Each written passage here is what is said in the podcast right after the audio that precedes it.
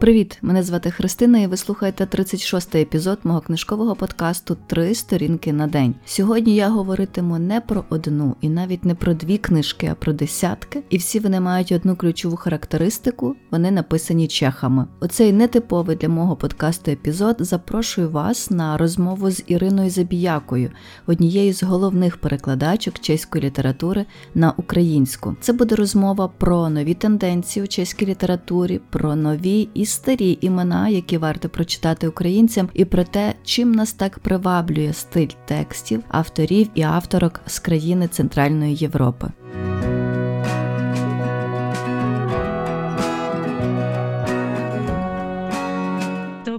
Вітаю вас. Я дуже рада, що ви знайшли хвильку часу для мене. Я дякую дуже за запрошення. Важливо говорити про книжки.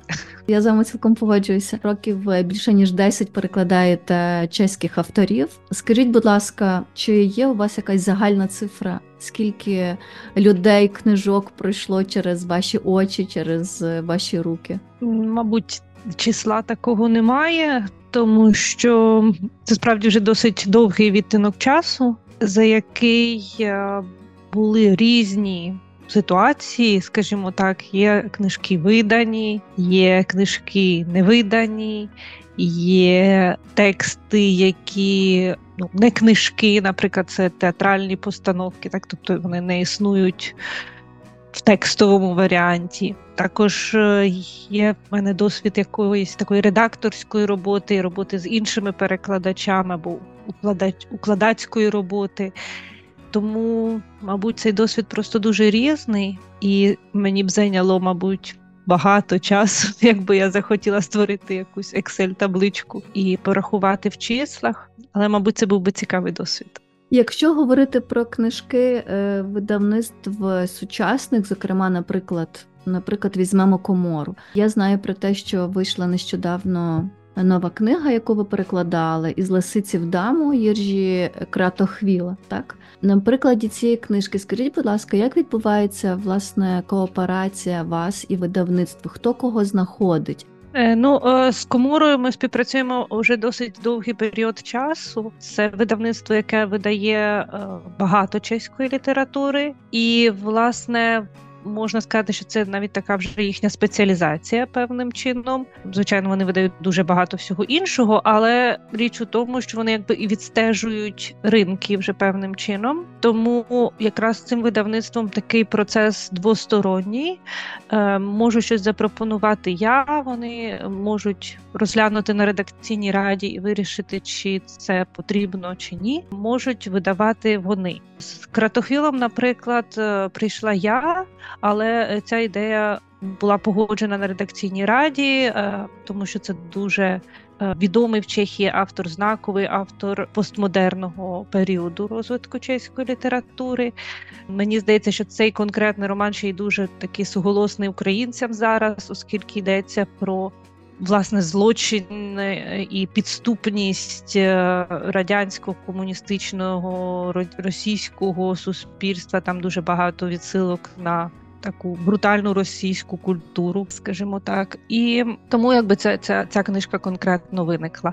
А от е, наступна книжка, яку я сподіваюся, ми будемо мати разом з цим видавництвом. Вона вийде якби на їхнє замовлення, тому це якби двосторонній процес. Іноді видавництва уже так якби спеціалізуються і орієнтуються в чеській літературі. Деякі е, ні, вони тільки там пробують або дещо видають. Тому до таких якби інших видавництв можна, я думаю, ходити із пропозиціями, е, можна висувати якісь свої ідеї, показувати приклади перекладів або якось їх мотивувати для того, щоб вийшла та чи інша книжка. А окрім комори, кого ви ще з видавництв можете назвати, хто власне перекладає, цікавиться чеською літературою?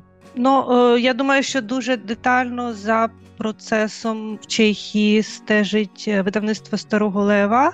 Це така особливість. Вони слідкують за ринками, так відстежують новинки, які виходять, або о, мають свою точку зору на на те, як які книжки вони би хотіли видати. І я думаю, що там є досить хороший фахівець, який здатен здатен це оцінити зараз. Ем, вийшло вийшла нова книга в перекладі Тетяни Савченко Мілаша Урбана, яка в українському перекладі називається Водяник, і це якби вихід книжки в новому видавництві, яке раніше якби чеську літературу, наскільки мені відомо, не публікувало. Є видавці, які якби окремо звертаються до якогось жанру, наприклад, крок звертається до поезії. В видавництві Абаба Галамага е, вийшла книга у Чехів. Це велика така антологія чеської прози малої. Знову ж таки, не можна сказати, що це видавництво спеціалізується на чеській літературі, але от е, ця річ там вийшла, і можливо будуть ще якісь взаємні проекти, які би були цікаві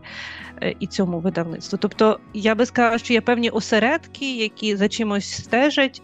За коміксами, я думаю, стежить видавництво видавництво. Далі вже йде не так можливо, якби тільки орієнтація на чеський ринок, як е, спеціалізація на якісь жанри або на те, що цікаво, яка політика видавництва. За вашими спостереженнями, інтерес до чеської літератури він е, завжди був одинаковий, чи були якісь е, амплітуди? І якщо порівнювати від початку повномасштабного вторгнення, є якісь для вас зміни у поведінці читацькій е, і в наших е, літературних стосунках із чехами? Здається, що е, зв'язок із чеською літературою в нас був довгий час, якби такий перерваний. Ця перерва була в 90-ті років. І, власне, ті е, речі, які були напрацьовані ще в радянський час, ем, вони вже втратили ну, актуальність, чи якби, скажімо так, були нерелевантними для того часу. А ті, які прийшли в 90-ті, на початку 2000-х ще не вийшли. Так? Тобто, в нас була така певна пауза, але потім е, наприкінці 2000 2010 12 роки, мені здається, почалося формування власне потужного самого українського книжкового ринку. І тоді ж почалися е, переклади. Активно з ними почала виступати темпора, де перекладала, наприклад, Тетяна Окопна багато книжок і почали зароджуватися якісь е, читачі, які якби, цікавляться чеською літературою. Відтоді вже пройшло досить багато років, і от зараз, е, як ви згадували, вийшла книжка, яка фізично з'явилася наприкінці 23-го е, року. і Вже там за тиждень з'явилися якісь відгуки і огляди в мережі від людей, які ну цікавляться просто літературою, читають книжки. Вони не є якимись не знаю суто спеціалізованими на чеську літературу фахівцями, але просто читачі. Це мене дуже потішило, тому що це означає, що коли книжка виходить, її відразу купують, відразу читають і відразу реагують. У нас дуже цей процес зміцнів, збагатнув, його стало більше. Тобто цей попит він наростає. Звичайно, був дуже важким 22-й рік. Власне, ця книга мала вийти в 22-му році, але я думаю, що ні я, як людина, ні е, видавництво як організація не були здатні в 22-му році реалізовувати якісь такі творчі проекти. Ну, 22-й рік був важким, але мені здається, що наразі книжковий ринок наш встояв. Е, можливо, більше людей почало звертатися до україномовних книг багато хто переходить на українську мову. а Книга є таким добрим помічником, як цю мову збагатити, як як до неї краще наблизитись. Власне, це одна із функцій перекладу розвивати цільову мову. Я сподіваюся, що власне цей інтерес він підтримає і чеську літературу в Україні, переклади чеської літератури українською мовою. Є певна, мені здається, проблема зараз у очікуваннях українських читачів і того, що може запропонувати сучасна чеська література, тому що це все таки дуже різні досвіди протягом останніх років. Деякі теми, які в Чехії актуальні і вирують, і зачіпають читачів, вони в Україні, мабуть, зараз актуальними не будуть. Але є і чеські такі класичні книги, книги написані в 20 столітті, не не, не прямо зараз, які мені здається могли би дуже сильно відгукнутися і стати ну помічними для українців теж. А які теми ви маєте на увазі, можуть для нас зараз е, не бути релевантними?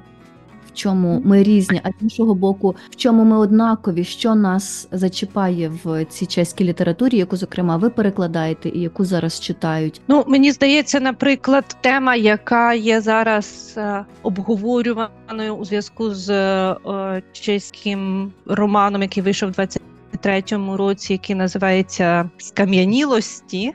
Е, цей роман про великий розрив у поколіннях, е, у світоглядах поколінь. Там є дідусь, батько, якому 40 років, і донька, якій 20 років. І події відбуваються на початку ковіду. Основна частина подій відбувається в 2020 році, і власне цей ковід або ця ситуація вона там розкриває великі злами тому, як люди дивляться на, світ, на себе і так далі. Мені здається, що це дуже важлива тема, і це добре написаний роман. Але український читач навряд чи зараз буде аналізувати глобальні поколіннєві е, зміни дідусів, батьків, дітей і так далі. Тобто, це така такі теми, на які на яких потрібен більш спокійний якийсь менш драматичний час.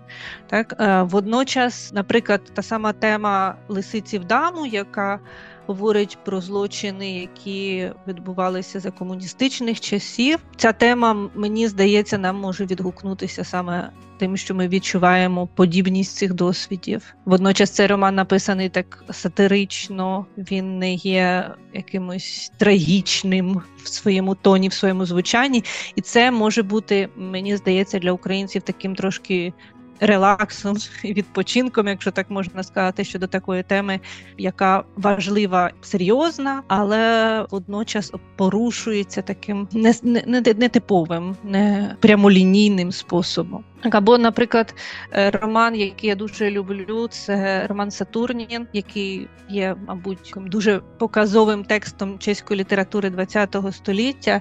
Він вийшов в Україні теж у коморі, але він є і в Чехії доступний від видавництва Кароліну. І цей роман написаний у 42-му році, коли власне Чехія в найгіршій ситуації за період Другої світової війни е, власне здавалося, що світ поламався і ніколи вже не буде таким, як раніше. Але читаючи цей роман, ви про це нічого не дізнаєтесь. Роман навпаки написаний про дуже світлі, гарні, такі надійні часи. І ну, такий його роль, мені здається, до сьогодні це давати оцю надію і віру в те, що десь існує місце для радості, легкості, гри, е, виконання якихось чудернацьких завдань. Я розумію, що це трошки ну так неправильно, але можливо ви зможете охарактеризувати чеську літературу якимись ключовими темами, ключовими емоціями, яка вона є для вас, якщо брати зараз не імена, а просто як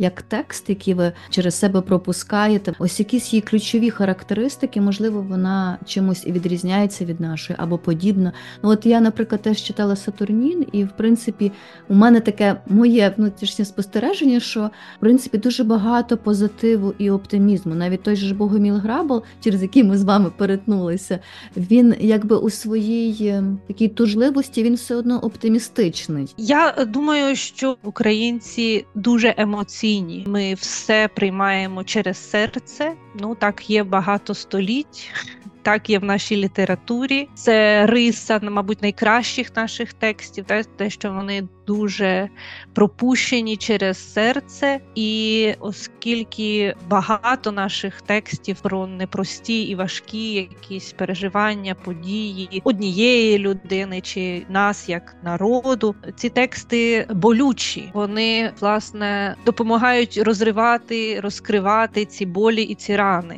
Чехів не прийнято або просто так якось складається, що цих емоцій і цього глибокого самокопання до розривання, роз, розколупування цих ран мені здається набагато менше. Знову таки, якби це таке узагальнення, і можна знайти різні тексти, різні приклади. В українському перекладі вийшла Радка Денемаркова, яка, наприклад, дуже оголює якісь теми е, болючі, і, і цим теж близька може бути українському читачеві, але загалом я би сказала, що чехи шукають якесь е, раціональне пояснення яке лежить часто через гумор, але не тільки якби смішний гумор, але гумор іронічний, самоіронічний, сатиричний, іноді такий дуже чорний може бути. Цей гумор замішаний на смерті, така таке загравання із якимись складними темами, але намагання їх більше раціоналізувати, не прожити, але подивитися на них якимось таким стороннім відстороненим поглядом. Чехи не бояться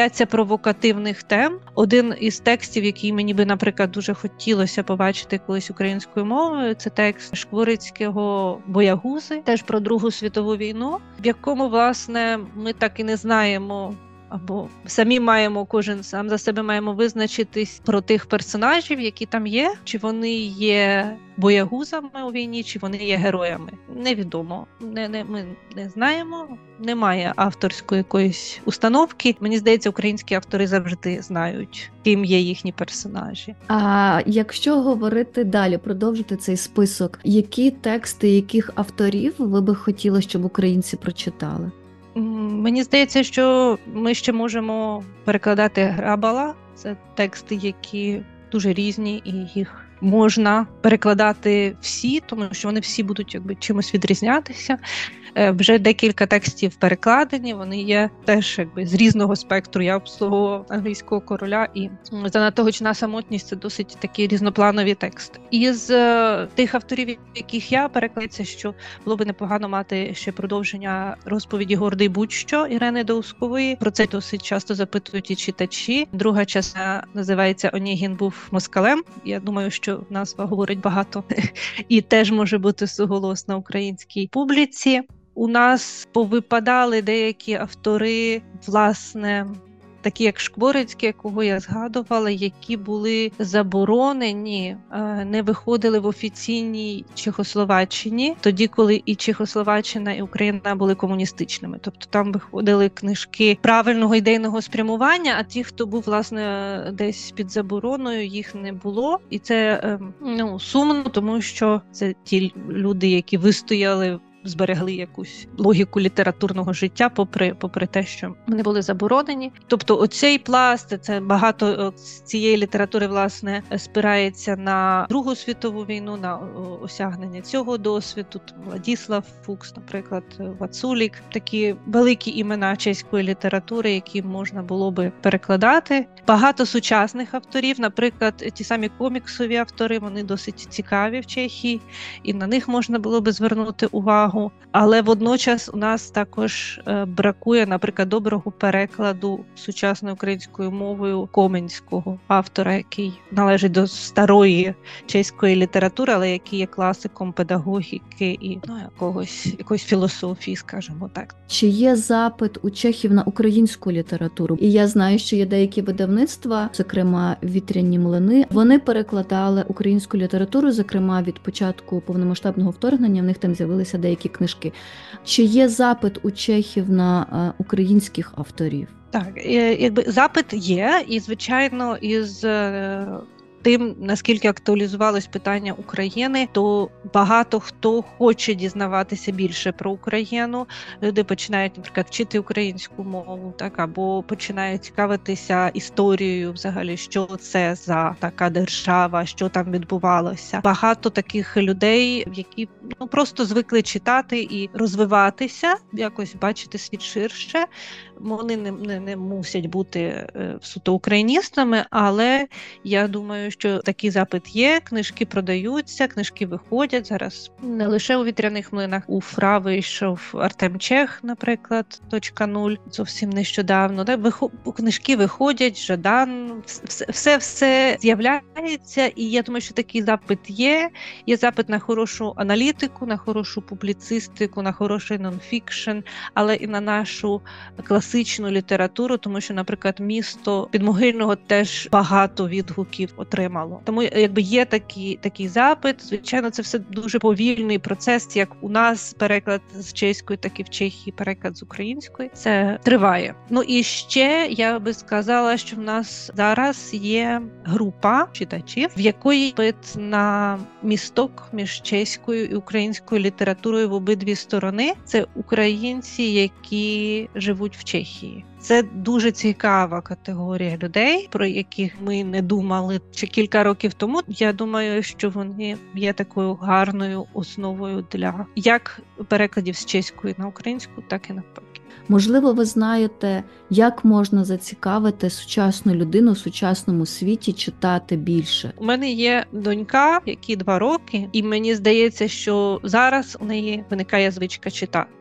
Я не думаю, що ця звичка може ні звідки виникнути в людині, яка, наприклад, 40 років не читала, і потім раптом почне читати. Всяке буває, але загалом мені здається, що це вирощується в сім'ї і в маленькому такому дитинстві, коли формуються всі наші світоглядні речі. А читання це така світоглядна річ. Я з вами цілком погоджуюся, бо в мене шестирічна дитина, і я як розумію, як це зацікавити книжкою спочатку візуально, а вже потім на слух, а потім вже ця власна звичка переходить, як і сама книжка з моїх рук у її руки. Я ще останнє запитання вам задам: чи ви будете займатися наступний рік? З якими текстами, з якими проектами? Мене чекає дуже велика книга, яка дуже товста, і яку я сподіваюся цього року власне ми з коморою зробимо.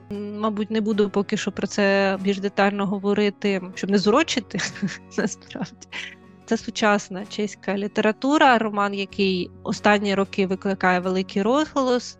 Він теж про минуле Чехії, про історичні контексти і про людські долі конкретні, які цими історичними контекстами ламаються. Ця е, авторка отримала за нього високу державну нагороду, і, взагалі, роман дуже відгукується в суспільстві. Я думаю, що він буде і у нашому суспільстві відгукуватися у тих, хто набереться відваги на 800 сторінок тексту. Я буду серед них. Дякую. Буду спостерігати за вами, за вашими перекладацькими роботами. І дуже дякую за те, що ви переклали, за те, що я вже встигла прочитати. Дякую. Ну, це власне найбільша похвала, яку можу отримати, що ці книжки хтось читає, оцінить і вони комусь корисні. Дякую. Сподіваюся, ви у нашій з Іриною Забіякою розмові відкрили для себе авторів, які хотіли прочитати у перекладі з чеської. Згадали багато імен чеської літературної спільноти, чиї книжки прикрасять ваші книжкові полиці і доповнять ваші враження про те, чим живуть і що болить не таких вже й далеких до нас центральних європейців, з якими у нас чимало історичного спільного. Дякую, що розширюєте свій читацький кругозір. Дякую, що слухаєте мене і читаєте книжки українською мовою. Бережіть себе і вірте та допомагайте ЗСУ. З вами була я, Христина, і подкаст Три сторінки на день. Бувайте і читайте.